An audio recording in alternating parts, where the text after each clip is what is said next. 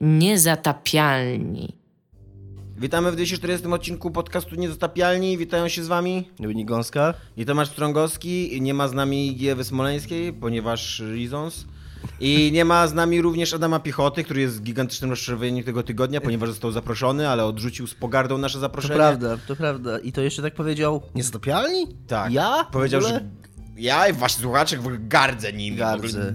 W, ogóle, zero szacunku mam do nich. W ogóle mniej niż zero nawet, nie? Tak powiedział i stoi teraz na, na taki symboliczny, pusty fotel stoi, na który ja się właśnie patrzę.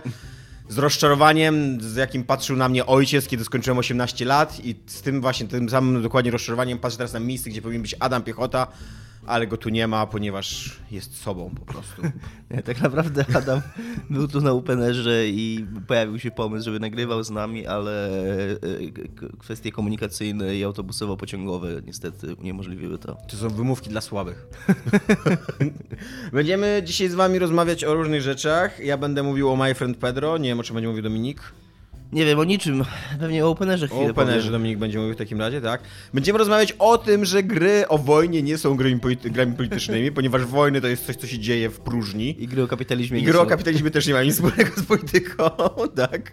E, będziemy również rozmawiać o tym, że ulubiona gra Iggy Ewy Smoleńskiej, która jest z nami duchem, e, czyli Bullet, Bulletstorm 2 mógłby być kontynuowany, gdyby to zależało od studia, ale nie zależy do końca od W ogóle studia. też, żebyśmy mieli jasną sytuację, bo jesteśmy trochę teraz spółką, jak spółka publiczna przez to, No. Patronite'a, to chciałem też poinformować, że IGI nie ma z powodów urlopowych po prostu. Są wakacje, ludzie wyjeżdżają i... Wow, nie wiedziałem, że musi Iggy tu nie ma, ponieważ musiałaby reprezentować nie swoją opinię, gdyby, gdyby tu była. Tak. tak e, I będziemy rozmawiać o, o czym? Dominik, twój jest ostatni temat? Yy, o tym, że no generalnie o sytuacji, bo mam takie kilka powiązanych tematów związanych z różnymi, z nowymi metodami zarabiania na grach, czyli tym, że Epic, wejściem Epica na rynek i tym, że Epic powie- zapowiedział, że przy okazji Shenmue 3 to się zaczęło, że mm, jak gra wchodzi na Epic Store, to... Dobra, nie będę tłumaczył, że, że, bo to jak przyjdzie... O Shenmue i Epic Store. I Epic Store, i Games Passie, i, I w ogóle. tak. tak. E, więc tak, zaczynamy. Jak było na Openerze? Wiesz co? By- Było bardzo fajnie. Było bardzo fajnie, bo ja lubię tę imprezę i ja nie byłem rok temu, więc tak miałem trochę takie uczucie powrotu do domu. Z Szymonem Jasiną też, naszym wspólnym znajomym z WP, tak obaj mówiliśmy, że to takie jest... Tam się nic nie zmienia w ogóle. Tam jest tak, jak byłem tam te 8 czy 10 lat temu, tak? Tam jest wszystko identyczne, więc to jest takie fajne wrażenie powrotu do domu, mówię. I też może przez to, że jestem starszy, to jest takie głupie gadanie, chyba przez to, że mieliśmy mniej, mniejszą, dosyć mniejszą ekipę niż, niż w poprzednich latach miewałem i taką mniej nastawioną na w cudzysłowie imprezowanie, to widziałem bardzo dużo koncertów. Tak dużo chodziliśmy, tam jednego dnia byłem na czterech, tak jeden po drugim, no to już pod koniec tego czwartego już się czułem taki wyczerpany, ale też zadowolony, że dużo muzyki posłuchałem.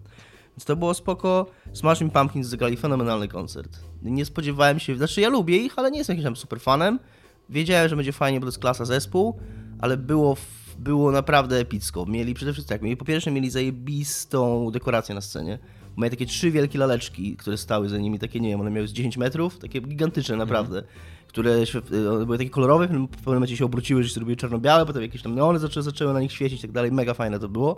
I przy okazji ja strasznie nie lubię takiego gadania i narzekania na nagłośnienie na koncertach, bo to jest zawsze, co roku, na każdym festiwalu, na każdym koncercie są ludzie, którzy, na każdej na holowym No no, koncercie. ale są lepiej i gorzej nagłośnione koncerty. Więc generalnie raczej nie, nie jestem takim człowiekiem, który narzeka. Natomiast y, właśnie są, mam dwa koncerty na tym festiwalu, gdzie mam coś do powiedzenia na głośnieniu. Lana Del Rey ostatniego dnia była fatalnie nagłośniona. Do tego stopnia, że po prostu się kompletnie zlewała z jej wokal z instrumentami. I wiesz, ja nie oczekuję, że absolutnie nie oczekuję, że będę rozumiał, co śpiewa wokalista, bo tam byłem na koncertach, tak? Szczególnie jak nie znam piosenek. Ale tam praktycznie nie było jej słychać momentami.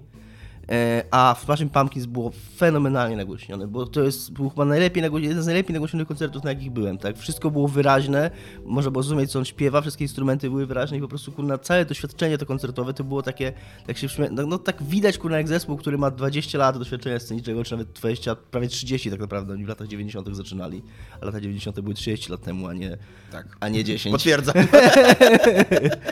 Filmy z lat 90 już nie są nowe. Tak.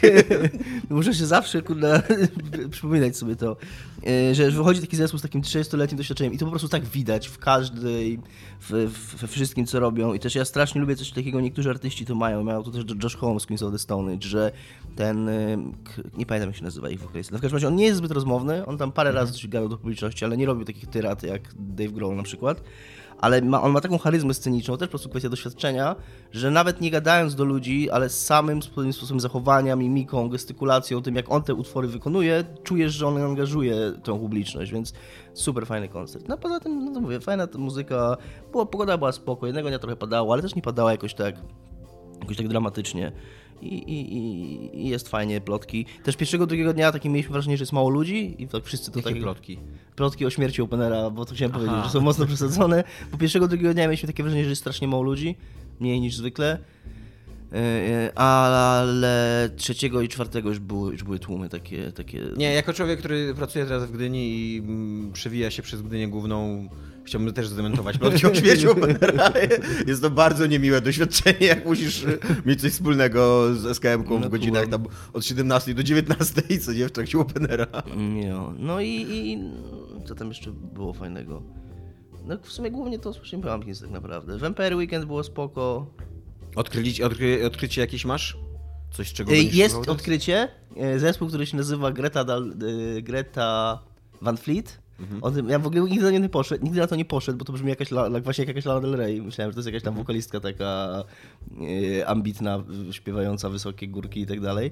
A to jest zespół, który, to mi Szymon się o nim powiedział i tylko dzięki niemu jestem w tym koncercie. I niestety musiałem się urwać z The Strokes, a też da, dali bardzo dobry koncert. E, więc trochę żałuję, że urwałem się The Strokes, ale Greta Van Fleet to jest zespół, który totalnie, tak na 100% wygląda jakby ktoś wziął Led Zeppelin i po prostu jeden do jeden przeniósł w dzisiejsze czasy, nazwał inaczej. I Ale grają też taką muzykę? Identyczną muzykę grają. Koleś śpiewa identycznie jak Plant. Oni nawet tak wyglądają. Ma takie natapirowane włosy, jakieś taką skórzaną kurtkę miał. Łącznie z całym zachowaniem scenicznym. Z tym, że wiesz, po 15 minutach koncertu perkusista odpierdziela 5-minutowe solo na perkusji, a, a gitarzysta gra z gitarą za, pleca, za plecami, nie? Takie po prostu cały, cały ten rock'n'rollowy taki...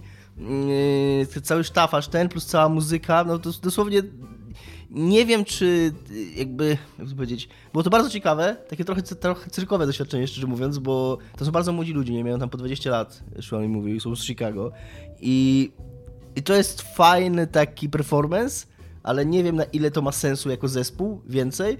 Natomiast na coś takiego, jako taki koncert, którego, o którym nic nie wiedziałem, bo się dowiedziałem o tym zespole w trakcie festiwalu i na który poszedłem i mnie tak stałem tam, to totalnie wyglądało jakbyś, no jak, jakby człowiek się przeniósł, wiesz, lata 60 czy 70 takie było uczucie i było to zajebiście wtórne i, I fundamentalnie takie bardziej, no mówię, to jest takie bardziej doświadczenie na zasadzie takiego novelty w cudzysłowie, czyli takie, że tak patrzysz na to i masz takie, co tu się dzieje, nie?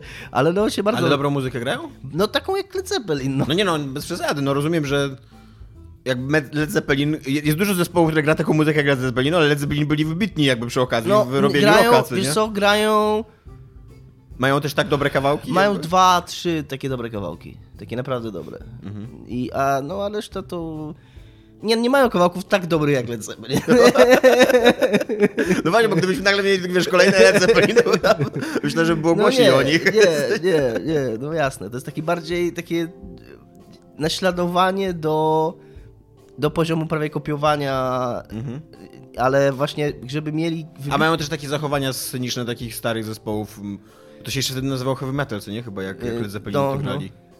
Chyba tak, no, zresztą hard rock, heavy metal, no, no. no, tak, ale że co, no, no właśnie mówię, no tak, no, no tak? wiesz, odpalenie 5-minutowego solo na perkusji, albo mówię, no tam właśnie jakieś granie za plecami gitarą, no to takie najbardziej dwie rzeczy, które mi, które mi utkwiły w pamięci. I no mówię, ja pod koniec tego byłem trochę z nim zmęczony i przez to, że byłem nim trochę zmęczony, to, to, to tym bardziej żałowałem, że, że nie zostałem The Strokes do końca i nie poszedłem na nich później ale, ale no, fajne jest zawsze takie, takie coś, co, czego w ogóle nie wiesz, że coś, tak, coś takiego istnieje. Mieli zajebiście ciepłe przyjęcie. Tak, tent był, to było pod tentem, był wypchany tak również dlatego, że padało, więc mhm. zawsze, jest, zawsze jest element tego. Ale, ale byli, byli mega, mega żywiołowo przyjęci i Spoko. I ciekawe to było. No. Mam nadzieję na takie odkrycie, ponieważ... Yy podjąłem ostatnio spontaniczną decyzję o kupnie biletu na koncert po przesłuchaniu jednego kawałka. Okej. Zespół się nazywa Bass Astral X Igo.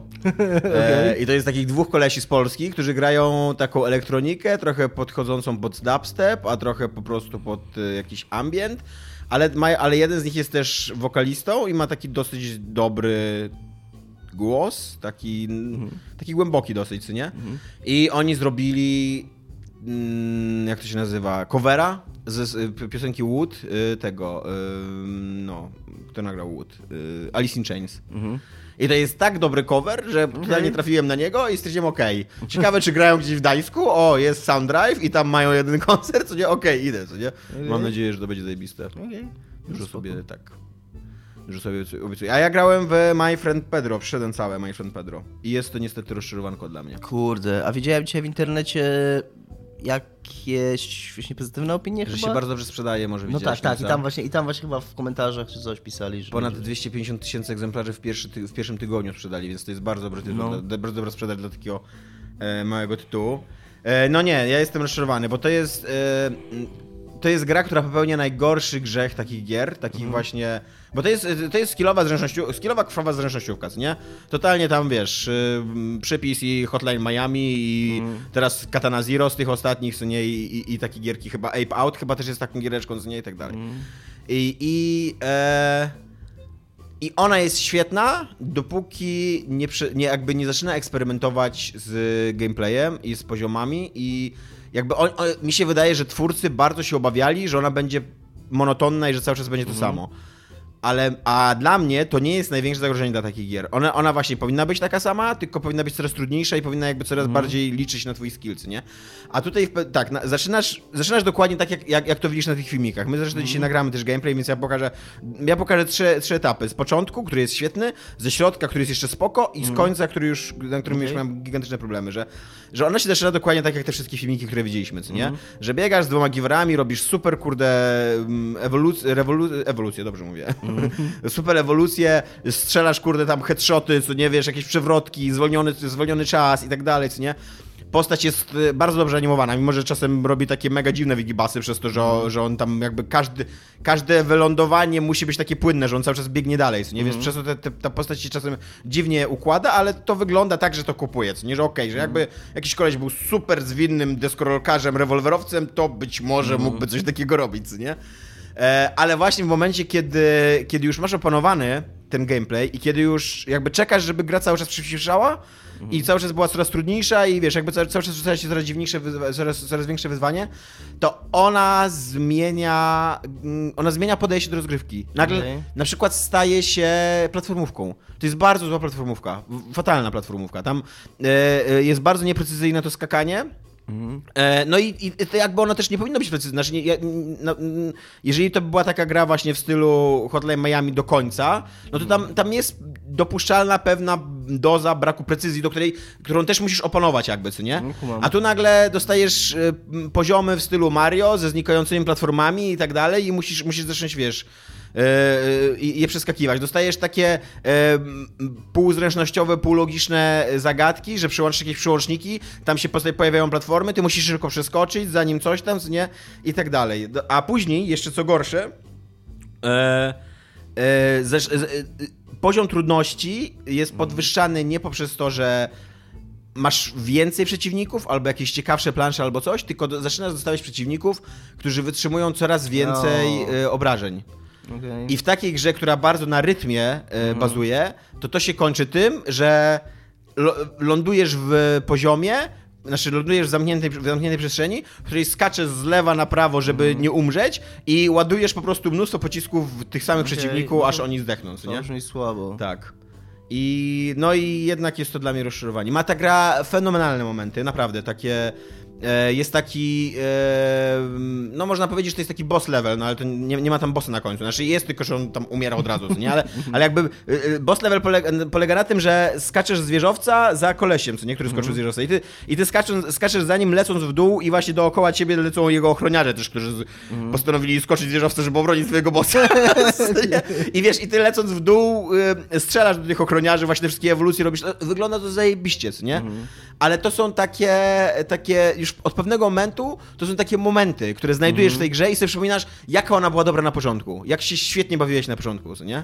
I też podobno jest dosyć krótka, nie? No tak, jest Wiem. tam na jakieś 5-6 godzin. No, Podejrzewam, że jak się wiesz, skupisz. Ja, ja też w pewnym momencie straciłem totalnie serce do tej, do tej gry, więc możliwe, że ona jest krótsza, tylko mi się, ja już, wiesz, ja już grałem tak przerywanie bardzo, że Nie, no właśnie też 5 godzin czytałem. E, no, e, i tak, ona, ona jest tak na 5-6 godzin. E, jest. Nie, nie opowiada fajnej historii, ale i, i to jest coś, co też w takich grach jest do wybaczenia, bo na przykład Hotline Miami też nie opowiadał fajnej historii. E, albo na przykład e, Super, e, Super Hot opowiadał taką historię tam co nie taką po prostu. Tylko, że to, co robią te gry fajnie i to, co na przykład robi teraz Katana Zero fajnie, to nawet niefajną albo bełkotliwą historię opowiadają w fajny sposób. Taki, że, że budzą jakoś twoje zaintrygowanie. Kurde, nie? zapomniałem zupełnie super chocie, a jest na GameSpassie, może sobie zagram. Jest bardzo, do, bardzo dobra gierka. I, I właśnie i one opowiadają tą grę, a, albo to samo robi e, ten Raycon, jak się nazywa ta gra? Ruiner Mhm. E, to też to jest bardzo stereotypowa historyjka, co nie? Tam, w której się nic zaskakującego nie dzieje, nie ma jakichś postaci, z którymi się identyfikujesz i tak dalej. Ale jednocześnie ona cię potrafi jakoś tak wizualnie y, i, i sposobem prowadzenia narracji jakoś zachęcić, żebyś, żebyś chciał wiedzieć, co się wydarzy dalej, co nie? A tutaj tego nie ma w ogóle, co nie? Tu jest ten banan, który do ciebie gada, który opowiada na maksa drętwe dowcipy, ale taki na maksa drętwe, co nie? I, I po prostu idziesz przez kolejne levele i Jest- tylko tyle. Jest y, na... Przepraszam, że ci przerwę z dygresją. Nie, spoko, już A propos skończyłem. jakby. dowcipów mi się przypomniało jeszcze z Openera na The Strokes. Nie wiem, czy ten wokal jest tam jakiś naćpany, czy zajebiście pijany, ale jak- on zacznie, próbował tam gadać coś o publiczności, ale mówił takie bzdury i tak bełkotał, że y, autentycznie miałem wrażenie, że w ogóle zespół momentami on coś gada i tam coś gra te perkusji, żeby, żeby po prostu zamknij się już. I takie, właśnie opada takie czerstwe dowcipy i mówi, że i tam w ogóle też takim trochę running joke'em tego dnia było, że wszyscy mówili Gdańsk, Gdańsk, tam Hello Gdańsk zamiast Gdynia. I właśnie on jakby, jakby ktoś mu notatkę podsunął, bo tam też parę razy powiedział o tej Gdyni, po tym Gdańsku, a teraz mówi, że kurde, że słabo, że się okazuje, że jesteśmy w Gdyni, a nie w Gdańsku, bo miał przygotowane z- żarty o Gdańsku, a nie ma żadnych żartów o Gdyni. Na przykład miał taki żart Are we human or are we Gdańsker? I, takie, wiesz, i, takie, I generalnie takie rzeczy A nie mógł być Gdynier po prostu? a powiedział, nie, a powiedział, a powiedział później, że tak pomyślał, pomyślał chwilę. Are you, czekaj. Kurde. Jak sobie przypomnę, to... mm, No. No nie, nie przypomnę. No dobra, Ale generalnie dobra, to nie jest takie istotne, Rozumiem. jaki to No, no, no to w każdym razie y, jest taka konwencja trochę tego My Friend Pedro. To nie jest jakiś wielki zarzut dla mnie, że ta gra nie ma dobrej fabuły, ale jednocześnie jak, jak ja już się zmęczyłem tą grą i jak byłem nią rozczarowany, to, to mnie tak jeszcze dobijało, co nie? Że o fuck, jeszcze znowu tam ględzenie tego banana, co nie?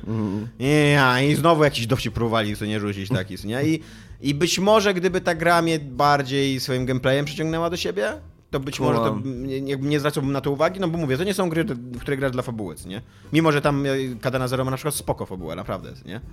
E, ale no, dla mnie to jest rozczarowanko. Kupiłem sobie teraz dwie gry na Switcha, to i ten Phantom Doctrine i obie to dla mnie rozczarowanko, przy czym oczywiście Phantom Doctrine to jest gigantyczne rozczarowanie, to jest tam po prostu taki 7 na 10 bym dał, nie? Taki My Friend Pedro. Naprawdę, takie... Aha, okej, już się śmiałem. Nie, nie, nie, nie, no tam Phantom Doctrine to bym dał kurde ze 3 na 10, co nie? A My Friend Pedro to jest takie, no...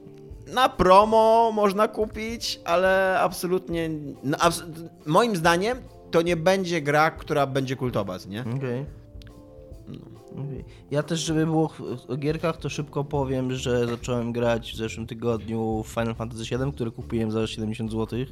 I tak naprawdę I w tym momencie chciałeś przyznać rację mi? I tak, tak, no po to właśnie to mówię, że A, jakby okej. nie, nie zmieniam nie zmieniam zdania koniecznie w sprawie remake'u, bo ja czekam na ten remake, jestem zainteresowany nim, natomiast przyznaję rację Tomkowi Owsielemu, że Final Fantasy VII wygląda i gra się w dzisiejszych czasach zupełnie spoko. Że te, te tła i te postacie faktycznie, one są, ten styl graficzny jest, jest niespójny, ale jednocześnie w tej niespójności jest pewien urok, bo cała ta gra jest taka trochę i, i fabularnie i tak ogólnie ona jest taka all over the place za przeproszeniem, że tam ten, ta, ten ton się tak zmienia, więc to, że ta cała oprawa za tym idzie i jest taka raz niby na serio, raz jakaś przerysowana, raz jakaś e, super deformed czy coś, to, to jakoś tam wszystko pasuje do tej gry. I te, tu w ogóle te walki to wyglądają ciągle super, bo te modele postaci przez to, że one są takie low poly, bez tekstur, to one, one się raczej nie starzeją i one będą zawsze wyglądać dobrze, więc te sekwencje walki w ogóle są cały czas zupełnie spoko. No i reszta też jest okej, więc i gram tak nawet przyjemnie mi się gra. Tylko nie rozumiem tego, że mm, bo to był problem wielu japońskich gier z tamtego okresu i starszych, że, że mają błędy w tłumaczeniu. I to takie często błędy, które wprowadzają w błąd gracza. Jest ewidentny przykład, który każdy zna z tej gry, że Barret w pierwszej walce ze Skorpionem cię wprowadza w błąd, bo mówi ci, że masz strzelać, kiedy Skorpion ma podniesioną ogon, a właśnie masz tego nie robić. E, I, I wszyscy o tym wiedzą, że ten błąd jest i wszyscy o tym wiedzą od, tym, od tym, od kiedy ta gra wyszła i ciągle tego błędu oni nie poprawili. No, czy to jest ciężko linijkę tekstu zmienić? Może tak że- jak jest też na Openerze, part of experience. Może tak, nie wiem, nie wiem. No ale jest, jest ciągle spoko. Czy wykorzystujesz to przejście po to, żeby z, przemyśleć swoje życie całe i nawrócić się na jedyną słuszną religię? Nie, Eris? absolutnie nie, absolutnie nie, w ogóle Team Tifa totalnie. Niech zdycha. nie wzdycham. Tak. Nie, nie, nie. Ciekawe, czy mi się uda przejść tą grę. Ja jej nigdy nie przyszedłem poza tym jednym razem, jak przyszedłem za dzieciaka. Wielokrotnie ją prze- zaczynałem grać w nią. Ostatnio, chyba najdalej jak doszedłem, tak do Cosmo Canyon mniej więcej zawsze dochodzę. E, Ostatnio doszedłem e, do śmierci Aeris i kawałek dalej, za śmierć Aeris. E, Do tego, jak się jest tej zimowej tam wiosce takiej i na snowboardzie się jedzie i tam przerwałem jakoś. I, i A to dziwne, ja jak grałem tak kilka lat temu, tak z 4-5, to tak mi totalnie wciągnęła, że tak, i, i to nie całą, jest tak, że i to nie jest tak, że ona mnie nie wciąga czy coś. Ostatnio to się stało dlatego, że ja grałem na PSP i zgubiłem ładowarkę na wyjeździe do PSP i nie kupiłem nowej ładowarki od tamtego czasu i po prostu przestałem grać z tego powodu. I, i, i no, no nie wiem, no... Dobrze się w tą grę na Dobrze PSP. się- To jest dobra gra na takim konsoli Tak, to prawda. To prawda, ale też, też zupełnie dobrze się w nią gra na telewizorze dużym, znaczy dużym, na 40 cali, no to no niektóre... niektórzy, To zależy, nie? zależy. Dla jednego duży, dla drugiego mały. no I, i, i, gra się, I gra się zupełnie spoko i spoko wygląda i to jest spoko giereczka. Jeszcze, skoro jest nas tylko dwójka, więc musimy więcej mówić, bo nie ma e, tego trzeciego głosu, to ja jeszcze polecę serial Kidding, który zrobił, zrobił Showtime to, ale jest totalnie na HBO, to I jest to, i jest to zupełnie co innego od The Killing, tak? Kidding, nie Killing, tylko A, Kidding. Kidding, a okej, przepraszam, Eee, przepraszam. tak. A to mówiłeś mi o nim. Tak, jest to, jest to serial, 10-odcinkowy serial, e, po pół godziny odcinki.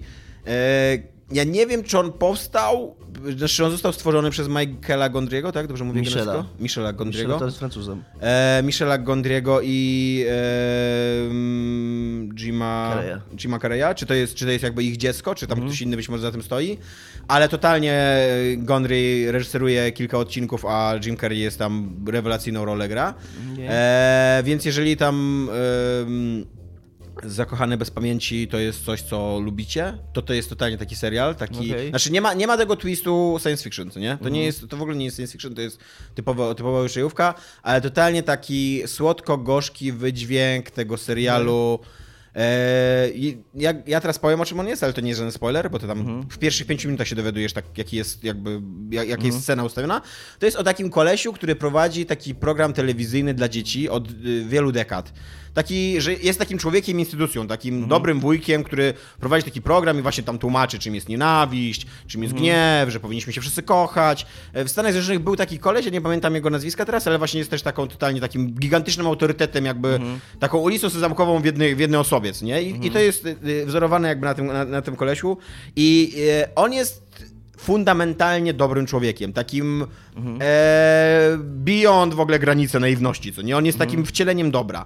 E, I mu się dzieją w życiu złe rzeczy, mu się przydarzają złe rzeczy i jak się serial rozpoczyna, to on jest rok po śmierci swojego syna. E, I próbuje sobie poradzić, jakby próbuje to swoje dobro skonfrontować z tym, co się dzieje w świecie, co nie? E, no i tak, bardzo polecam, bardzo, bardzo Brzmi- dobry serial. Brzmi, jest bardzo smutny. E, jest, jest e, właśnie, to, to jest taki, taki serial jak e, jak dobre porno, no, jednocześnie smutny i zabawny. jednocześnie płaczesz i dobrze się bawisz oglądając go. Bo jest, je- jest bardzo śmieszny, jest, e, chwilami jest bardzo dobrze zrealizowany, Je- jest kilka takich momentów, sobie myślisz, kurde, wow, jak to fajnie, jakie fajne ujęcie tutaj zrobili, co nie? albo jak fajnie to pomyśleli, albo coś tam.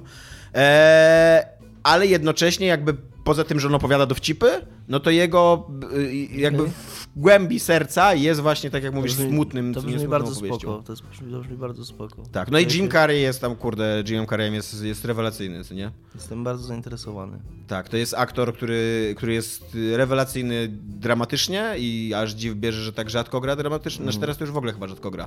Ale nawet kiedyś, jak był tam u szczytu kariery, no to miał tylko kilka takich dramatycznych ról, co nie? I, I we wszystkich był, kurde, rewelacyjny. Tak, I to nie wiem, dlaczego nie poszedł, jakby nie rozwinął swojej kariery w tym kierunku.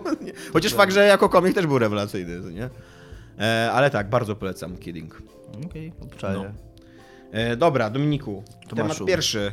E, jest w nowym Call of Duty.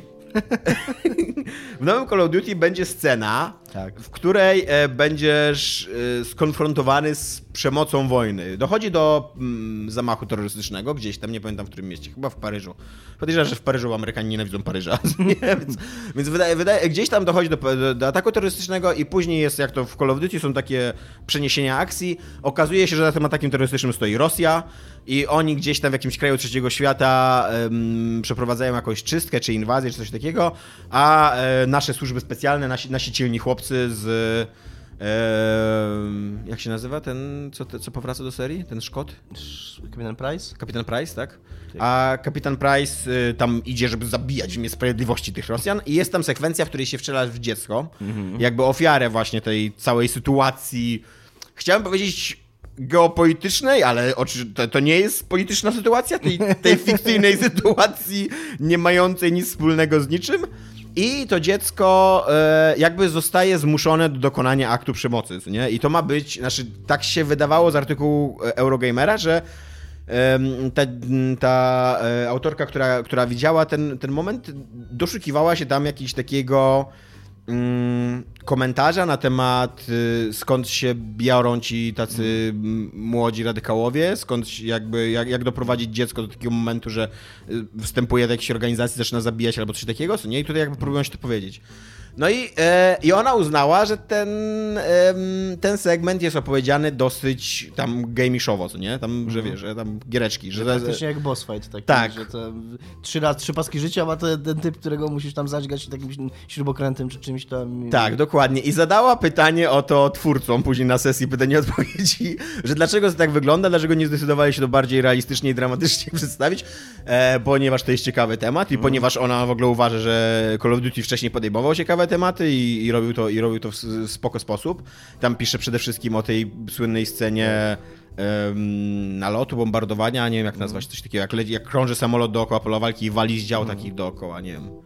Chyba to nalot jest jakiś, to, czy coś takiego. Na mnie nie patrz, ja...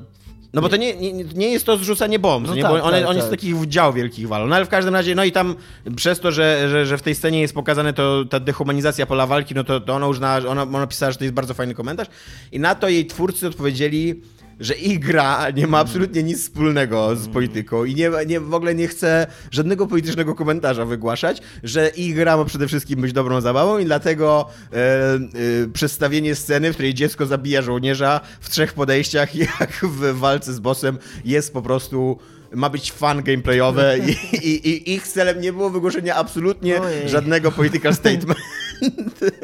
Jest taki, jakiś czas temu VG247 miał taki artykuł o Ubisoftie, że Ubisoft ma taką formułkę, którą wygłaszają za każdym razem, która brzmi jakoś tak podobnie, że ten, i że wygłaszają przy okazji Ghost Recon Wildlands i przy okazji kurna Beyond Good and Evil 2, które kurna Beyond Good and Evil 1 wręcz yy, yy, no jakby zaistniało w ogóle. No to jest gra, która ma tytuł kurna z niczego. I, i, I ona zaistniała właśnie dzięki temu, że była o czymś więcej. Tak, że nie była no. tylko zabawą, tylko właśnie była jakąś... Ja tam- pamiętam, bo ja nigdy nie wszedłem tego, ale pamiętam, że wszyscy zawsze reklamowali, że zagraj to, bo to nie jest tak, jak myślisz. To nie jest Tak. taka gierka, jak myślisz. To, że tam Tak. chodzi o coś więcej. Tak, i nagle właśnie, no to jest śmieszne, no, to jest śmieszne, jakiś taki, jest taki strach przed, przed, yy, nie wiem, yy, czy, no nie chcę teraz tak gadać, że to jest jakiś spisek, nie, ale powiedzmy, że, że gracze mają cechują się bardzo różnymi opiniami politycznymi i, i potrafią być bardzo tacy żywiołowi w, w, w ich wygłaszaniu i że taki, taki strach kompletnie przed zabraniem, przed, przed jakiegoś, nawet nie zabraniem stanowiska, bo nikt nie oczekuje tej, że to zabierze jakieś stanowisko, tylko chociażby nawet w ogóle wejścia w dyskusję w jakikolwiek sposób, w ogóle poruszenia tematu, że jest taki, że właśnie jakiś taki, jest jakiś taka, taki opór wśród graczy, że gry mają być grami, że, że, że, że w ogóle, właśnie no mówię, nawet nie chodzi o to, że, że oni się że graczom jakoś strasznie przeszkadza, jak gra mówi coś, z czym oni się nie zgadzają. Oni, im przeszkadza, jak gra w ogóle coś mówi. Właśnie mi się wydaje, że, że że to jest nawet coś innego, że to nie jest tak, że im przeszkadza, jak gra mówi, bo, mm. bo te Call of Duty będzie polityczne. No tak.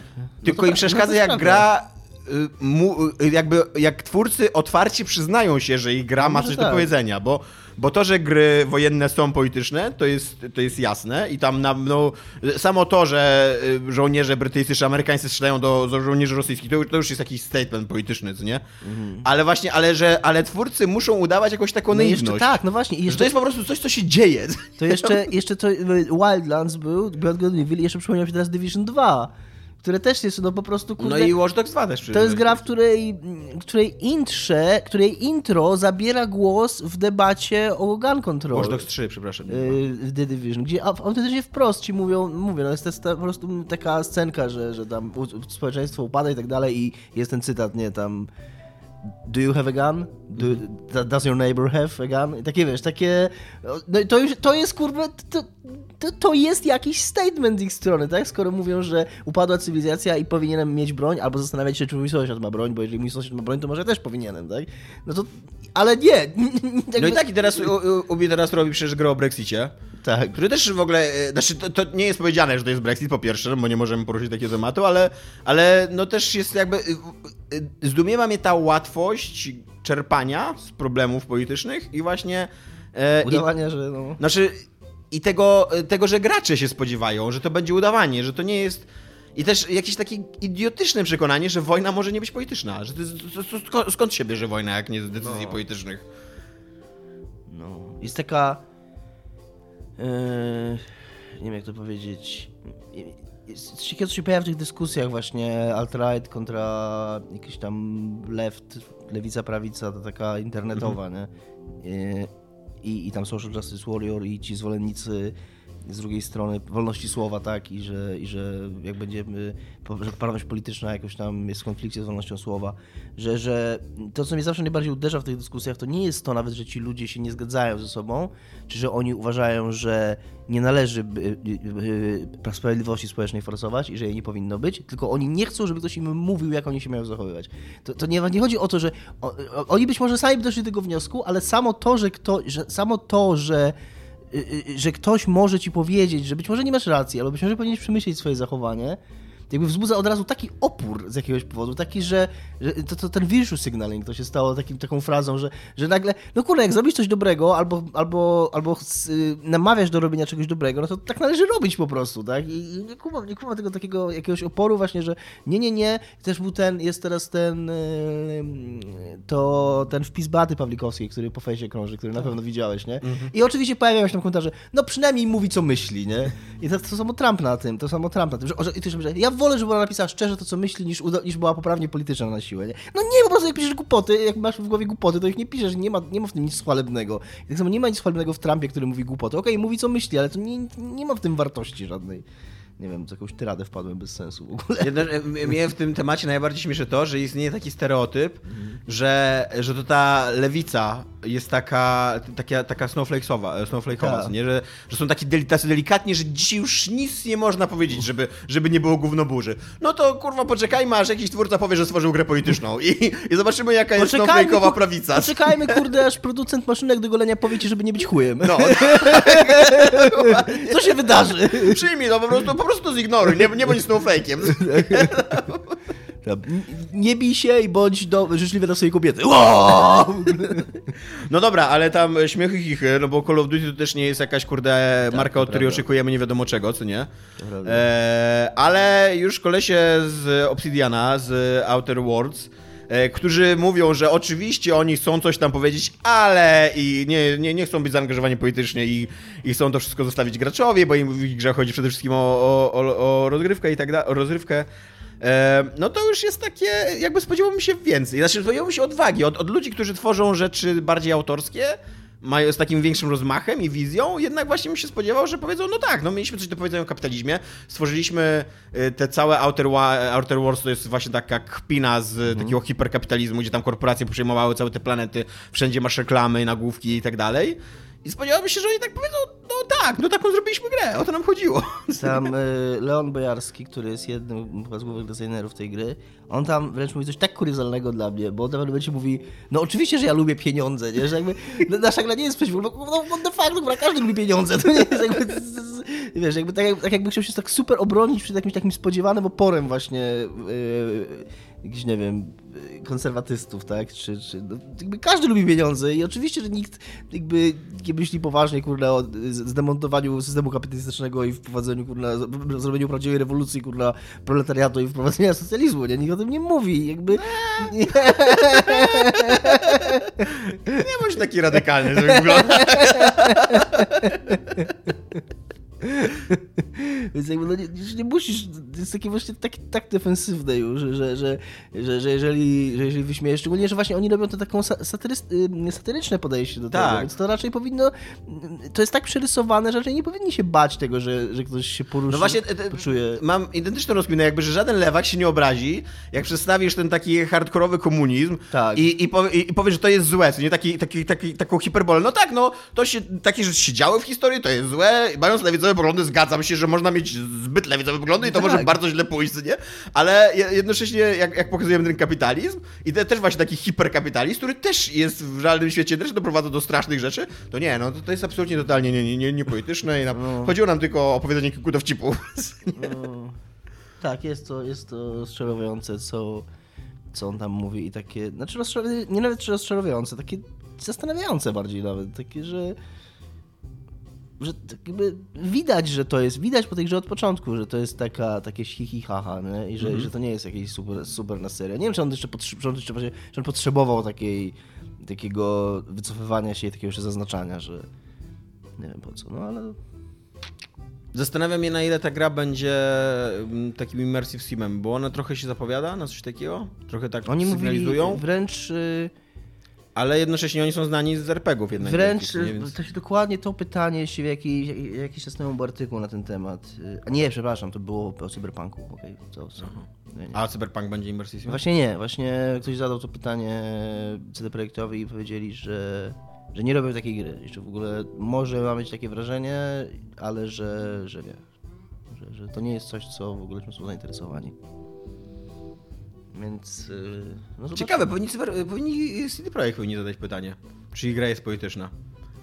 Bo, bo, bo bardzo ciekawe, jak można stworzyć Cyberpunk 2077, no, ja żeby, on nie, nie był, no, żeby on nie był polityczny. No ja zadałem to pytanie. Yy, ja no. wiem, robiłem wywiad na Gamescomie i nie, no oni nie zmienili to, ale chyba nie. Oni mają z kolei taką linię bardzo właśnie mówienie, że tak, że to tak. jest polityczne, ale z drugiej strony oni idą trochę w drugą stronę, bo oni Y, Outer Wilds i uh, Worlds. Worlds tak. I Call Bez nadzieję, że te dwie gry się tak nazywają.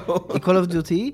Te gry, jak na nie patrzysz, to one wyglądają na zajebiście polityczne, no. a jak ich twórcy o nich mówią, to twierdzą, że one nie są polityczne. Twórcy Cyberpunka jest, jest totalnie, wiesz, na drugą stronę. Twórcy Cyberpunka mówią, że ich gra będzie zajebista polityczna, ale jak patrzysz na to, co pokazują w tej grze, to tego w ogóle nie widać. Tak, to prawda. I, i, i, i jakby też jak rozmawiałem z tym, to był lead quest designer, Mills chyba się nazywa, nie pamiętam imienia, to on mówił, że on mówił takie coś dosyć kuriozalnego dla mnie, że jak właśnie próbowałem go tam yy, podpytać, ok, polityczne, ale to znaczy co? To znaczy jaki, jak, co macie do powiedzenia? Że mam, będzie miał coś do powiedzenia, ale co? No to on właśnie był takie, no, że gra jest stworzona przez bardzo wielu ludzi, to jest wypadkowa jakichś bardzo wielu wizji i tak dalej, że każdy może mieć coś tam do powiedzenia i takie tam szmachy, hachy, że wiesz, że, że takie, no zobaczymy. Ale tak, ale no odpowiadając na twoje pytanie, właśnie ta linia mhm. oficjalna tego projektu jest taka, że, że tak, ta gra się nazywa Cyberpunk i tak będzie polityczna. No, tymczasem y, Bulletstorm 2 y, istnieje gdzieś tam jakaś chęć y, w People Can Fly, żeby ta marka y, była kontynuowana? Marka, u, którą u, uwielbia teraz Iga i zresztą my też, my też uwielbiamy, tak. tylko od lat już uwielbiamy, nie jesteśmy jakimiś nowitami. Ale wszyscy ją uwielbiają, to czemu nikt jej nie kupił? Tak jak się... No on tam tłumaczy. On, on tłumaczy bardzo w tej wypowiedzi, dokładnie mówi bardzo szczerze, że em, że ta gra się za słabo sprzedała, że miała, y, jakby to nie jest tak, że im przyniosła straty wielkie czy coś, ale no ale jednak były dużo większe oczekiwania od tej gry e, i na tym etapie, o ile nie dojdzie do jakiegoś przełomu, ile właśnie nie przyjdzie jakiś ktoś, kto, ktoś, kto ją kupi, albo, albo daje im pieniądze, albo zainwestuje jakieś, jakieś du, dużą gasę w studio, no to e, to nie jest dla nich kierunek, którym mogą podążać, chociażby chcieli najprawdopodobniej. Ale mogą... Znaczy, nie mogą w tym sensie, że może nie jest to biznesowo uzasadnione, Tak. ale z kolei mogą o tyle, że to jest ich... Tak, Ich marka. tak wynikało z tego, co mówisz, że to jest ich marka i że, że totalnie mogliby to zrobić. gdyby chcieli, to by mogli, bo z kolei oni teraz robią to Outriders dla Square Mhm. Enix, co nie jest ich marką i to też, nie wiem czy to było w tym newsie, czy w jakimś, m, chyba w tym, albo w jakimś pobocznym przy, tej, przy, tej, przy tym temacie, że Square Enix jakieś gigantyczne pieniądze zainwestowało w People Can Fly i w tą grę i właśnie na, w zamian za to, że, że, to, że ta marka pozostanie u Square Mhm. Enix, że od momentu yy, podpisania umowy ze Square Enix, zatrudnienie w Can Fly to są z 30 do 220 osób. No trochę mnie to nie dziwi, bo oni teraz otwierają studio w Ameryce, nie? No. Drugie, więc to, to, to, to muszą być jakieś gigantyczne pieniądze. No. Żeby, wiesz, żeby nagle z realiów polskich, finansowych, Tak, i co to nie? polskie realia finansowe, kilkadziesiąt osób studio, Tak. masz międzynarodowe studio na kilkaset osób. Nie? No, więc y, no, dobrze im życzę. Ja bardzo lubię Tak, ich prawda. gry. Zrobili dobre Gearsy, zrobili dobre, dobrego Bulletstorma, więc y, mam nadzieję, że to będzie coś fajnego. Tylko ja mam taki problem z tym, z tym Bulletstormem, że nie jestem pewien, czy to jest gra, na którą na przykład ja bym czekał na, na, na, na kontynuację. Mhm. Tak y, pod względem y, nie podejścia ich do rozgrywki, bo to jest super, chciałbym więcej takich skillowych shooterów Mhm. w ogóle z, z fajnym poczuciem humoru i tak dalej, tylko pod względem gry jako marki, jako pewnej opowieści, którą oni opowiadali w konkretnym tak. świecie i tak dalej. Tam nie było nic takiego. No właśnie. To, to, co było fajne w tej grze, to to, było jest, spoko, ale to, co było fajne w tej grze i co jest fajne we wszystkich grach, to jest strzelanie. I oni, oni mają to dobrze. Oni mają to rozkminione od czasów Painkillera dobrze. I wszystkie ich następne gry miały to zrobione dobrze i prawdopodobnie Outriders też będzie miało fajne strzelanie, no więc i, i może to wystarczy. ja mam trochę tak e, z tą grą, że bo, e, mi się w nią dobrze grało. Ja uważam, że to jest fajna historia do opowiedzenia, że to byli fajni bohaterowie i że, że, że w fajny sposób opowiadali tę historię. Ale to jest tak jak, nie wiem, jak jakiś taki, taka głupia strzelanina, która się trafi w kinie, jak taki John Wick, co nie? No super, że John Wick był i powstał, ale czy ja się spodziewałem później John Wicka 2, John Wicka 3, czy komiksów o Johnny Wicku i teraz gra wideo o Johnny Wicku wyjdzie, czy, czy naprawdę świat potrzebował sagi o Johnny Wicku, co nie tylko dlatego, że w pierwszym Johnny Wicku kilka, posta- kilka osób w spektakularny sposób zginęło? No, nie wiem, to nie jest No, to pytanie takie, wiesz... Może dobrze, że Polestorm jest jeden i, i jakby No. mieli jakby robić podobną grę, to niech wymyślą od nowa coś. I wydaje mi się, że tak trochę można wyczytać między wierszami, że, że oni w zasadzie myślą podobnie. Że, No niby tak, ale chcieliby zrobić dwójkę. no chcieliby, bo tam zawsze by chcieli, no bo ludzie by tego też chcieli. Nie? Ale on też tak mówi, że musiałoby się pojawić jakiś nowy sposób na Tak. sprzedanie tej gry, że, że jakby chcieli robić dwójkę, to nie chcieliby zrobić drugi raz tego samemu i liczyć tego samego i liczyć na inny efekt, tak? Że, tylko, że faktycznie mieć jakiś pomysł na tą grę i na jej sprzedanie i na jej... No na, na wszystko. Tak Ale wydaje mi się, że e, czego oni mogą, znaczy pewnie to biorą pod uwagę, tylko po prostu nie było tego w tym wywiadzie, ale że e, trochę się zmienił rynek do takich, e, nastawienie takie, co nie, do takich gier, bo no bo dzisiaj już takie, je- jest dużo większe przyzwolenie, że się tak wyrażę, na takie gry robione typowo dla Fridays, nie? Jakby otworzył się w pewnym momencie, w ogóle też zresztą dzięki People Can Fly, którzy zrobili Painkillera, co nie? Jakby dzięki nim otworzył się cały taki gatunek gier właśnie takich, wiesz, takie z takim retro podejściem do Fridays grania, co nie? I na przykład gigantyczny sukces Duma ostatniego, Tak. to, jest, to jest właśnie sukces tego, że, że gra może być nadal o tym, że idziesz do piekła i zabijasz demony, ale jeżeli gameplay jest super fan i jeżeli tam się dzieją super fajne rzeczy, to, to, to taka gra No może tak. się sprzedać, co nie? I ciekawe, czy dzisiaj by nie było tak właśnie z Bulletstorm, bo że, czy, nie jest tak, że oni tą grę stworzyli w pewnym złym momencie historycznym, kiedy te Call of Duty wszystkie takie właśnie bardzo polityczne, bardzo poważne, bardzo dramatyczne, bardzo w takim filmowym stylu e, opowiadały takie ciężkie historie i wiesz, i gracze byli zafascynowani tym, że można o, obejrzeć, znaczy Tylko, że- grać w grę, w filmową grę, co nie? Ja się, mi się wydaje, że jest coś takiego, jest taki efekt w kulturze popularnej, że jak masz y, jakąś markę, która była sukcesem, to chcesz ją kontynuować i kolejne części są kolejnym sukcesem, a jak z kolei pierwsza część była porażką, to jakiś smród ci za tym ciągnie. Że nie wiem, czy teraz, że okej, okay, szkoda, że ten Bulletstorm pierwszy wyszedł, wyszedł i być może gdyby wyszedł dzisiaj, to by się sprzedał lepiej, ale to nie znaczy, że jeżeli zrobisz teraz Bulletstorma 2, to to się wydarzy. Ale wiesz co, jest jeszcze jeden trend w popkulturze, który mnie bardzo dziwi, mhm. że często jest tak, że, je, że nawet nie zdając sobie sprawy, że istnieje jakaś marka, w momencie, kiedy wychodzi druga część tego, to nagle się okazuje, że tam długo oczekiwana, wiesz, kontynuacja no, gry, o której totalnie nie pamiętasz, to nie? Trochę na przykład Wiedźmin na tym szedł, że pierwsza gra nie była jakimś gigantycznym sukcesem, a, a, a jak zapowiadali drugą, to już było właśnie, że o, tam co nie, kontynuacja Trochę kultowego RPG. I teraz też jeszcze, y, y, jak, jak mówiłem to, co mówiłem, to już miałem w głowie dlaczego to nie do końca musi być prawda, bo właśnie to, co powiedziałeś o Johnny Wicku, to jest zajebisty przykład tego, że pierwsza rzecz była takim kult hitem trochę, mm -hmm. okej, okay, dobrze się pisało o tym filmie, ale też się nie pisało o nim, że to jest jakieś arcydzieło. Jest taki zaskakujący tak. film, który tak znikąd i spoko, nie? I nagle druga, trzecia część, nagle na etapie trzeciej części to jest jakiś w ogóle fenomen tak, e, no. popkulturowy, nie? No tak, właśnie nagle, nagle Keanu Reeves się obudził, kurde, jako w ogóle ikona Hollywood, nie? Taka no. czas, także te, teraz, kurde, Keanu Reeves to jest największe nazwisko w Hollywood, dzięki Johnowi Wickowi, nie? No. Dzięki filmowi, którego, który zrobił e, po, po, znajomości z kolesiem, który robił sztuki walki w no. I oni się tam zna, znają i ten koleś stwierdził, ej, zróbmy film cały jakby, cały jak sceny walki, kurde, z Matrixa, co nie? Mhm. I nagle, kurde, ile tam minęło od pierwszej części? No, z 5 lat, 5 lat później Keanu Reeves jest też trzeci świata. No, no, więc może tak, może taki z Bulletstormem będzie. Hmm, może.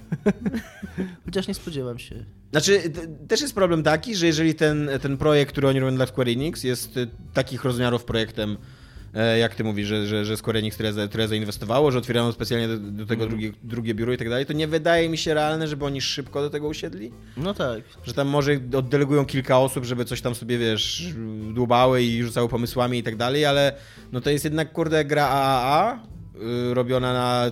Ten stary był przecież normalnie na Unreal Engine, więc teraz pewnie też by na tym robili, mm. albo na jakimś, na jakimś innym drogim silniku i tak dalej, więc. Mm. No więc to jest jeszcze kwestia tam dalekiej przyszłości, nawet gdyby mieli wrócić do tego Bulletstorm. Swoją drogą, gdyby robili to na Epic Engine, to mogliby więcej zarobić sprzedając tą grę w Epic Games Store, który nie pobiera prowizji za silnik, jeżeli ktoś sprzedaje tak. E, grę w ich sklepie oraz ostatnimi czasy refunduje, e, e, jakby zwraca deweloperom kasę za refundy na Kickstarterze. Wszystko zaczęło się od tego, od Shenmue 3, które było kolejną grą z Kickstartera, która podpisała umowę na wyłączność y, z Epic Storem, no i tam jak gracze, jak to gracze, i tam no nie, nie chcę gadać gracze o gracze, no jest, jest to uzasadnione rozczarowanie, że jeżeli ktoś dał pieniądze za tą grę, oczekując, że dostanie klucz na Steama i na jakiegoś tam Goga i, mu się mówi, że nie, nie, nie dostaniesz tego klucza, dostaniesz tylko klucz na Epic Games Store, no to on może żądać zwrotu pieniędzy, z tym, że deweloper tej gry firma Isnet i wydawca Deep Silver chyba, no nieważne. E, byli bardzo niechętni, żeby te zwroty... Mi się wydaje, że te gry ze średniej półki teraz wszystkie Deep Silver wydaje. Najprawdopodobniej to jest Deep Silver. byli dosyć niechętni, żeby te zwroty, żeby, żeby te zwroty dawać. Proponowali ludziom na przykład, że mogą dostać wersję na PlayStation 4 zamiast y, klucza na Epic, jeżeli ten, no że raczej nie potrzebowali tych pieniędzy w ogóle. No jest jakiś clusterfuck z, z finansowaniem tej gry. Y, no i w pewnym momencie Tim Sweeney, czyli prezes Epica, wpadł na Twittera i powiedział, że jego firma pokryje. I właśnie no, nie, nie, nie, nie, nie dali tych fanów, powiedział, że jego firma pokryje wszystkie, jakby zwróci deweloperowi kasę za wszystkie refundy mhm. i że dla wszystkich przyszłych gier yy, z, z Kickstartera i, i, i, z, i z crowdfundingu, które trafią do Epica, będzie tak samo co trochę Sterling nazwał, jest to trochę prawda, takim, że jeżeli kurwa jakby ciężko bardziej wyciągnąć korporacyjnego fiuta i nim zacząć machać, jaki jest wielki, nie? Że tam mamy tyle pieniędzy, że, że, że, że stać nas, tak? No, ale z drugiej strony to jakby słuszne zachowanie. To jest tak, tak, nie no, jak najbardziej. To jak najbardziej... Mm, no jest to fair, tak? Jest... Tylko ja, bardziej niż takiej obietnicy, że w przyszłości też będziemy coś takiego robić, raczej bym się spodziewało, że przyszłości już nie będzie takich sytuacji. No, już jakby rozumiem, że, że ten problem istniał, bo Epic Store jest dosyć młody i jak tam Shenmue 3 ogłosili, to było z 20 lat temu pewnie. Więc mm. oni nie wiedzieli jeszcze, że będą to sprzedawać na... Ale już Epic Store istnieje i wolałbym, żeby ludzie, którzy teraz zbierają kasę na gry, mówili, że być może będziemy ją sprzedawali na Epiku. Nie wykluczamy tego, ciężko No tak, powiedzieć, co tak, nie? A tak. nie, wiesz, a nie ukrywali to czy coś, bo, bo z kolei wiem, że jest gigantyczny problem. E, jest gigantyczny problem e, zbiórek na Kickstarterze, bo pierwsze pytanie automatycznie, które się pojawia, jak zbierasz kasę na Kickstarterze, to jest, czy gra będzie ekskluzywem dla Epika, co nie? A wręcz y, y, toksyczna jest też odpowiedź, że, że nawet będzie nie ekskluzywem, co nie? Że tam, że w ogóle może być dostępne na Epiku, co nie? Być może, jeżeli tam jakieś rozmowy pójdą, czy coś tam, coś tam, nie? Okay. Że jednak to są ci ludzie, którzy dają kasę na Kickstarterze, to są chyba dosyć hardkorowi gracze. I tak oni jednak mają bardzo radykalne poglądy pro-steamowe, takie. No nie wiem, no z mniej lub bardziej słusznych powodów, moim zdaniem bardzo niesłusznych, no ale no, tak jest, nie? Że jest to taki, taki problem. No właśnie, z jednej strony byłoby dobrze, gdyby tak było, ale z drugiej strony, tak jak mówisz, jest to trochę nie w interesie, niestety, tak cynicznie patrząc, Mhm. nie w interesie tych ludzi, którzy zbierają, a z drugiej strony też ci ludzie, którzy zbierają, oni wiedzą, że to nie jest tak, że Epic się nimi z góry zainteresuje. Epic się nimi zainteresuje, jak Epic zobaczy, że oni zebrali dużo, bo zobaczy potencjał w tym, Tak. bo zobaczy, że jest zainteresowanie tą grą. Więc to, I przy okazji to, co on powiedział, ten Tim Sweeney napisał, też tak dosyć wprost daje do zrozumienia, że to jest takie, tak będziemy to robić dalej, tak będziemy y, y, szukać ekskluzywów, tak będziemy podpisywać te umowy na wyłączność. I, I to trochę taką rodzi, tak, rodzi takie ryzyko, że, że nagle Kickstarter się nam przerodzi, przerodzi w takie, taki tylko barometr zainteresowania, po którym będzie wpadał Epic i, i wszystko zagarniał za pieniądze z Fortnite'a, których ma tam, jak Sknerus ma kwacz pewnie tam wskakuje do tego skarbca i... No, Shenmue 3 trochę doprowadziło do tego, że mm, Epic, znaczy, że Kickstarter to już jest taki barometr. No Bo to tak. przecież to oni, tak mi się wydaje, że to oni jako pierwsi, mając Sony za sobą, ale i tak ogłosili, że zrobią zbiórkę na A potem jeszcze wpadł tam właśnie, no tak, tak, tam jest w ogóle, mówię, no tam jest jakiś, jak on właśnie... No właśnie przeciwne to jest, że oni, oni mają kasę od Epika, mają kasę od Sony, zrobili na Kickstarterze, a jeszcze mówisz, że jest jakiś clusterfuck finansowy Tak, no No, I oni jest- kasę potrzebują na grę sprzed 30 lat, żeby ją skończyć. Tam jest jakiś, tam jest jakiś, jakiś, no, no, no, no tak, no, tam jest jakiś finansowy... Swoją drogą, no, on też właśnie, Sterling ma w ogóle dobry odcinek o tym i, i właśnie, że, że to jest też niewiarygodne, że to jest kontynu... to jest trzecia część Mhm. dwóch gier, które się, które były klapami finansowymi, które Tak. były, które, za które były, które były przeinwestowane, które były, które były za, za długo robione, które były za duże i które, miały, które były niszowe i nie zarobiły. I kolejna jest trzecia część i jakby, jakby wszyscy popełniają dokładnie ten sam błąd.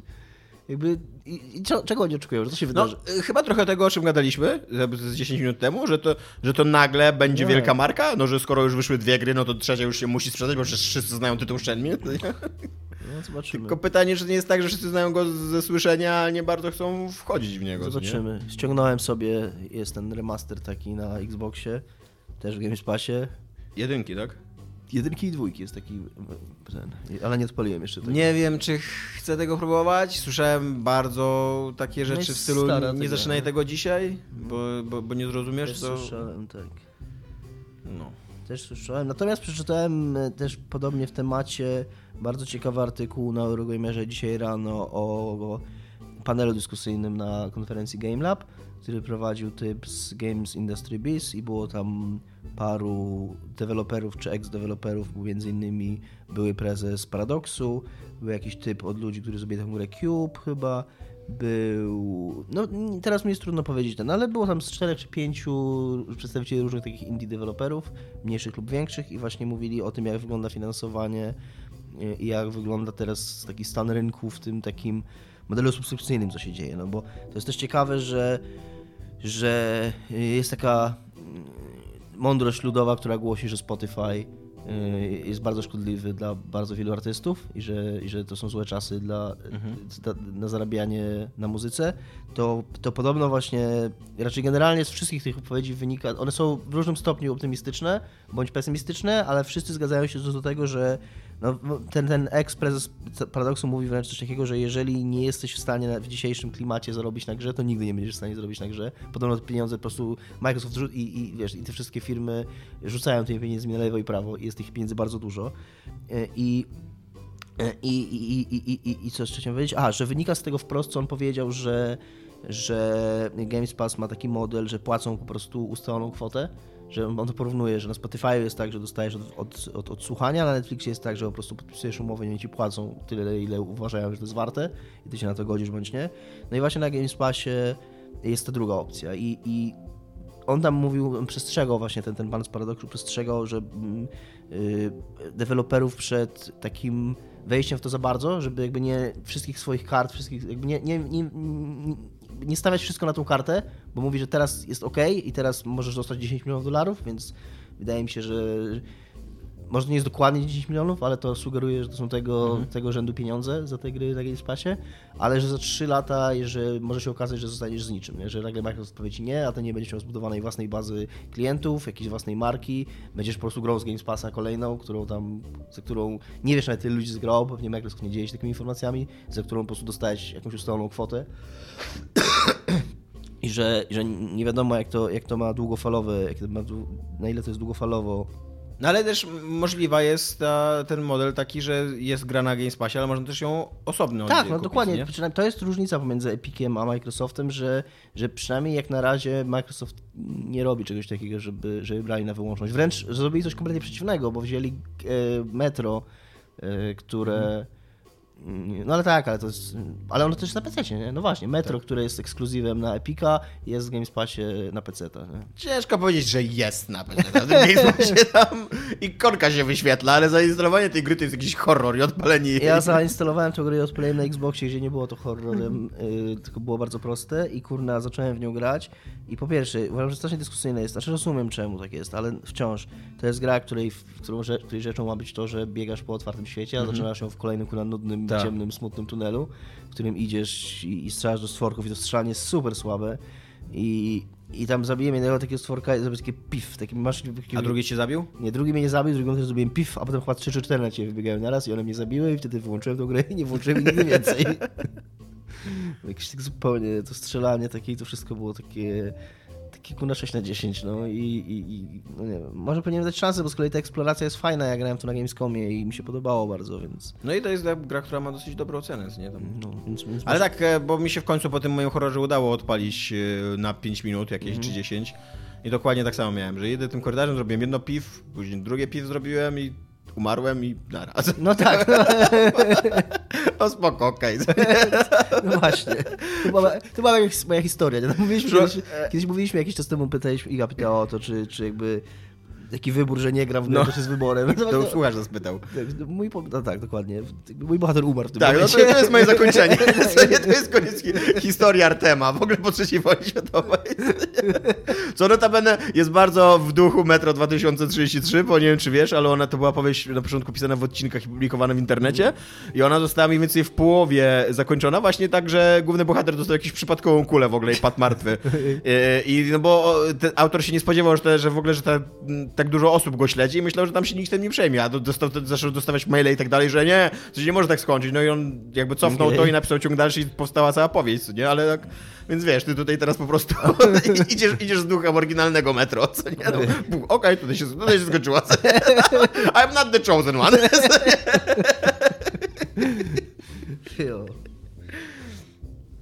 No. E, no tak, ale no, ciekawe, to, ciekawe to jest, czy, bo on tam używa terminu gorączka złota, nie? Że, tak. że Game Pass to jest teraz gorączka złota. Właśnie ciekawe, czy to będzie taka gorączka złota, czyli coś, co tam błyśnie teraz, jak, jak na przykład Kinect był kiedyś, co nie? Że coś błyśnie, będą grube pieniądze przy tym, albo tak się wydaje, że Wier taki też był.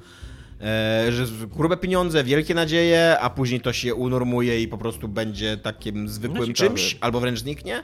Czy to jest realnie, jesteśmy teraz świadkami początku takiej rewolucji, tak jak ty mi ostatnio pisałeś, że no że być może już niedługo naprawdę może nie będzie niemożliwe posiadanie gry, ale będzie dużo bardziej skomplikowane, żeby posiadać grę na własność dla mm. siebie na stałe. I być może to będzie na tyle skomplikowane albo na tyle drogie, że już nawet nie będziemy chcieli to nie tak posiadać mm. gier. No Microsoft twierdzi, chociaż oni oczywiście zawsze muszą to twierdzić, bo to jest w internecie ich, żeby tak twierdzić, że, że nie. Tak. Że, że ten model kupowania gier, on ciągle będzie istniał, że się nie zmieni i że ten Games Pass i subskrypcja to jest tylko takie uzupełnienie go. Na pewno jest to y, jest na to perspektywa taka w tej chwili, no jak spojrzeć na te wypowiedzi deweloperów, spojrzeć też ogólnie na nastawienie graczy do tego jest wszyscy, ze wszystkich stron jest raczej pozytywnie. Wszyscy raczej odbierają tego Game Passa jako coś, coś dobrego. No ja miałem ostatnio, wiesz, rozmowę ze znajomym w pracy, który pyta mnie, jaką konsolę kupić, czy PlayStation 4, czy Xbox One. No i jeszcze pół roku temu, jak nie było Tak, Game Passa, prawda. powiedziałbym mu PlayStation 4. A dzisiaj powiedziałem mu stary. Na PlayStation 4 jest więcej dobrych gier, więcej ekskluzywów, ale ty prawie nie grasz gry. Kupujesz ją głównie dla dzieci. Kupisz tą konsolę, dasz te 300 zł rocznie na Game Passa i ona będziesz miał z głowy. No, to nie będziesz miał kupować gier. Tam jest tyle, tam jest tyle, że nigdy w tym wszystko nie zagrają. Tam jest dużo spoko gier. Tam może nie ma najnowszych hitów, ale jest tyle, że i nagle na kogoś takiego, kto nie jest jakimś super zapalonym graczem, kto ten, i nagle ten Ale jest dużo takich hitów sprzed pół roku, roku, co nie? Tak, dokładnie. Ile razy ja, kurde, mimo że jestem totalnie na bieżąco, to i tak gram w grę sprzed roku, bo jest ona dla mnie na- nadal nowością, dokładnie. co nie? Dokładnie, więc, więc nagle ten Game Pass, on nagle zrobił, że Xbox jest, Tak, to jest, prawda. jest okej alternatywą dla PlayStation Ja miałem 4. dzisiaj dokładnie taką samą przemyślenie rano, jak czytałem ten twój krótki artykulik o tym, że Phil Spencer tam powiedział, że wielka przyszłość czeka w ogóle Games Pass i Microsoft, że... I właśnie ja, jak wymieniłeś wszystkie studia, które oni teraz mają i to podejście ich, że teraz mamy tyle a tyle pieniędzy i nie zamierzamy oszczędzać, nie zamierzamy pośpieszać studiów i tak dalej i jednocześnie to, co wiem o Game Passie, ile tam jest gier, to też się tak zastanawiam, może... Może jak będę kupował następną konsolę, to może jednak, kurde, kupię tego Xboxa, mimo że totalnie uważam, że w, jakby w tej generacji, tak, że no PlayStation właśnie. jest lepsze, nie, ale może w przyszłej generacji jednak Xbox. No właśnie, dokładnie. dokładnie. Więc jest w tym coś takiego. No jest to, jest to na pewno na razie wszystko wskazuje na to, że jest to dobry ruch z ich strony. No, dobra. Szanowna sekcja komentarzy, którą mamy w tym e, odcinku. E, e, użytkownik Ezej pyta się, czy gramy w Rhythm Games. I to jest dla mnie ciekawe, czy gramy jeszcze w Rhythm Games. Właśnie, kurde, nie. No był, właśnie. taki, był taki czas, był taki moment w historii gier, że się grało dużo w te gry.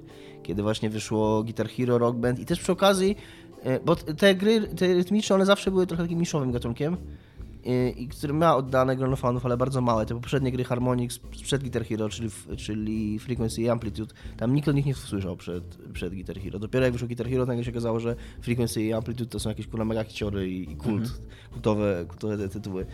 No i, i wtedy jakoś, jak były te, to Guitar Hero i Rock Band, wszyscy wiemy, tam nie trzeba powtarzać tej historii, bo każdy wie, co się wydarzyło te, te 10 lat temu, to, to też jakaś moda w ogóle na granie w takie gry była większa. Było to Elite Beat Agents na DS-a, w które się grało, był właśnie, yy, wyszedł ten Rock Band taki na Xbox Live Arcade, taki też ten, no i jakoś wtedy by, było, było Lumines też wtedy, który też kind of sorta jest trochę grą rytmiczną. I, I jakoś wtedy wokół tego ten gatunek jakoś tak żył i, i był popularny, a teraz no nie wiem, tak chyba znowu wrócił do tej niszy swojej, ja nie gram już w takie gry. Ja mam, e, ja mam takie wrażenie, że ja bym chciał grać w te gry, ale jednocześnie jest, jest Crypt of the Necrodancer, który jest taką rytmiczną gierką Tak, no. indie, jak, którą ja bym bardzo chciał zagrać, ale próbowałem kilka razy i tak, e, no nie, to chyba nie jest jakby ten moment mojego życia, kiedy ja bym chciał wrócić do tego jednak, co nie? No, jakoś tak. y, Też, też właśnie. Ja, ja mega lubiłem te gry i, i one jakoś tak chyba wyczerpały się. Jakoś nie ma w tym gatunku tak naprawdę. No to jest gatunek o naciskaniu guziczków w rytm muzyki, tak? I W prawie każdej grze Davida Carze się znajdzie taka sekwencja, więc to, jest, to, to zaspokaja moją potrzebę tych gier. I tam, I tam, czy to jest, naciskasz te guziczki w rytm muzyki na gitarze, czy naciskasz te guzi, guziczki w rytm muzyki i biegasz ludzikiem po dungeonie i zabijasz sworki, to jest ciągle naciskanie guzików w rytm Tak. muzyki, no i to jest takie, no nie wiem, no gets old, za przeproszeniem, no także już nie ma, nie ma w tych grach chyba jakiegoś takiego jakiegoś takiego pomysłu na siebie, że one, żeby one mogły być czymś więcej właśnie niż, niż takim po prostu prostym, mięśniowym tam, wiesz, no. E, I pytasz jeszcze Easy Izej, nie wiem jak, no dobra, nieważne. E, Ezej, e, pytasz jeszcze o polecajkę na Switcha e, bez pozycji 6 Nintendo, wiesz co, no Dominik jeszcze nie ma Switcha, a ja się takiej polecajki raczej nie zrobię, bo ja nie mam dużo gier na Switcha, nie gram jakoś mega dużo na, tym, na tego Switcha. Najlepsze gry, jakie ja grałem i jakie mogę ci polecić bez czysto Nintendo, to jest Mario Rabbids, które nie jest nintendowskie, tylko jest ubisoftowskie, to jest świetna strategia taka XCOM-like z bardzo fajnymi mechanikami, która jak, jak, jak trafisz na dobrze zbalansowane, bo tam jest, są, jest problem taki, że są dobre, że są nieźle zbalansowane bitwy i takie nie za bardzo zbalansowane, ale te, te nieźle zbalansowane bitwy są naprawdę fajne i naprawdę super mi się w to grało. E, W Katane Zero mi się super grało i w Celeste mi się super grało. To są takie gry dla mnie do tej pory naj, najlepsze jakby na Switchu, co nie? Na- na- Najfajniejsze. Ale takiej kompetentnej polecajki Switchowej, nie wiem, no chyba Iga by była bardziej kompetentna, a dzisiaj jej nie ma, co nie? Bo Iga ma dłużej Switcha i więcej w niego gra przez to, że siedzi w pociągu, jak do nas dojeżdża. Więc tak. Zatem proszenie o polecajki na konsolę Nintendo bez gier Nintendo trochę się mija, z celem, bo konsole Nintendo są takie super, że gry Nintendo na nie wychodzą. To, to, jest, to jest ich to- selling jest point. To dziwne. No. No dobra. Dobra, to Dzięki, hej, cześć. cześć.